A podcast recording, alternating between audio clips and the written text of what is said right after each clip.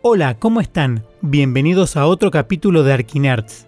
En este capítulo vamos a analizar una película de ciencia ficción no tan conocida de la década del 90. Gattaca. Espera, ¿se dice Gattaca? ¿Gataca? ¿Gazaca? Bueno. Protagonizada por Ethan Hawke, Uma Thurman y Jude Law. El film se estrenó en 1997 y nos muestra un futuro donde la sociedad se rige solamente por la superioridad genética.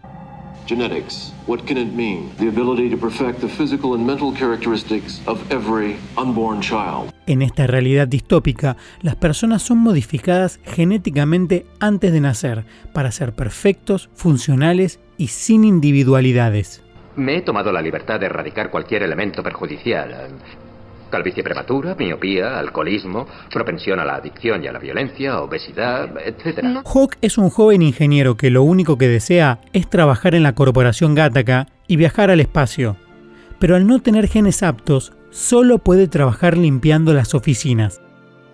Debido a esto, decide comprarle la identidad al personaje de Jude Law, un maratonista olímpico que sufrió un accidente y quedó en silla de ruedas.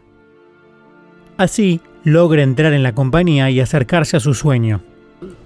Es acertado que alguien como tú sea quien nos conduzca a Titán. ¿El comité ha aprobado la misión? Se hablaba de un retraso. No hagas caso de los rumores. Saldrás la semana que viene.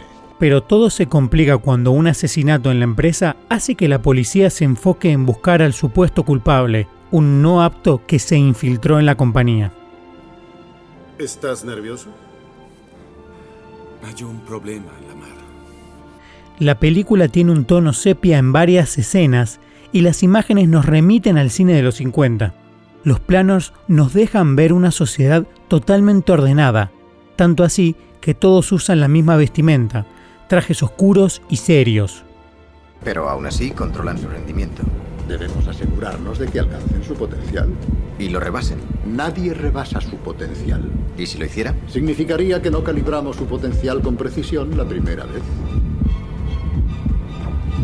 En esta moderna ciudad, las estructuras funcionalistas se mezclan con espacios minimalistas resaltando una geometría racional, un mundo con un orden que no se puede cambiar.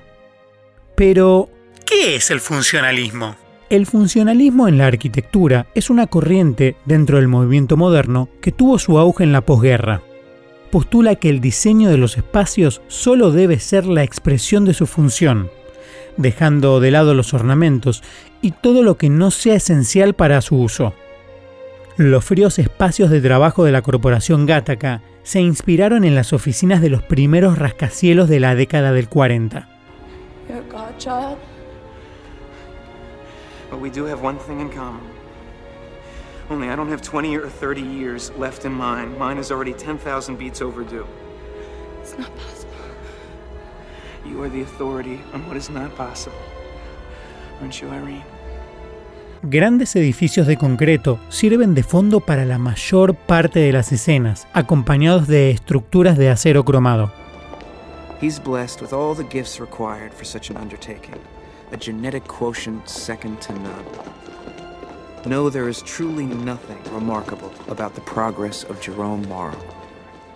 Except that I am not Jerome Morrow. Otro ejemplo de esta estética son los autos que vemos en la película. No hay lugar para la contaminación en una sociedad racional.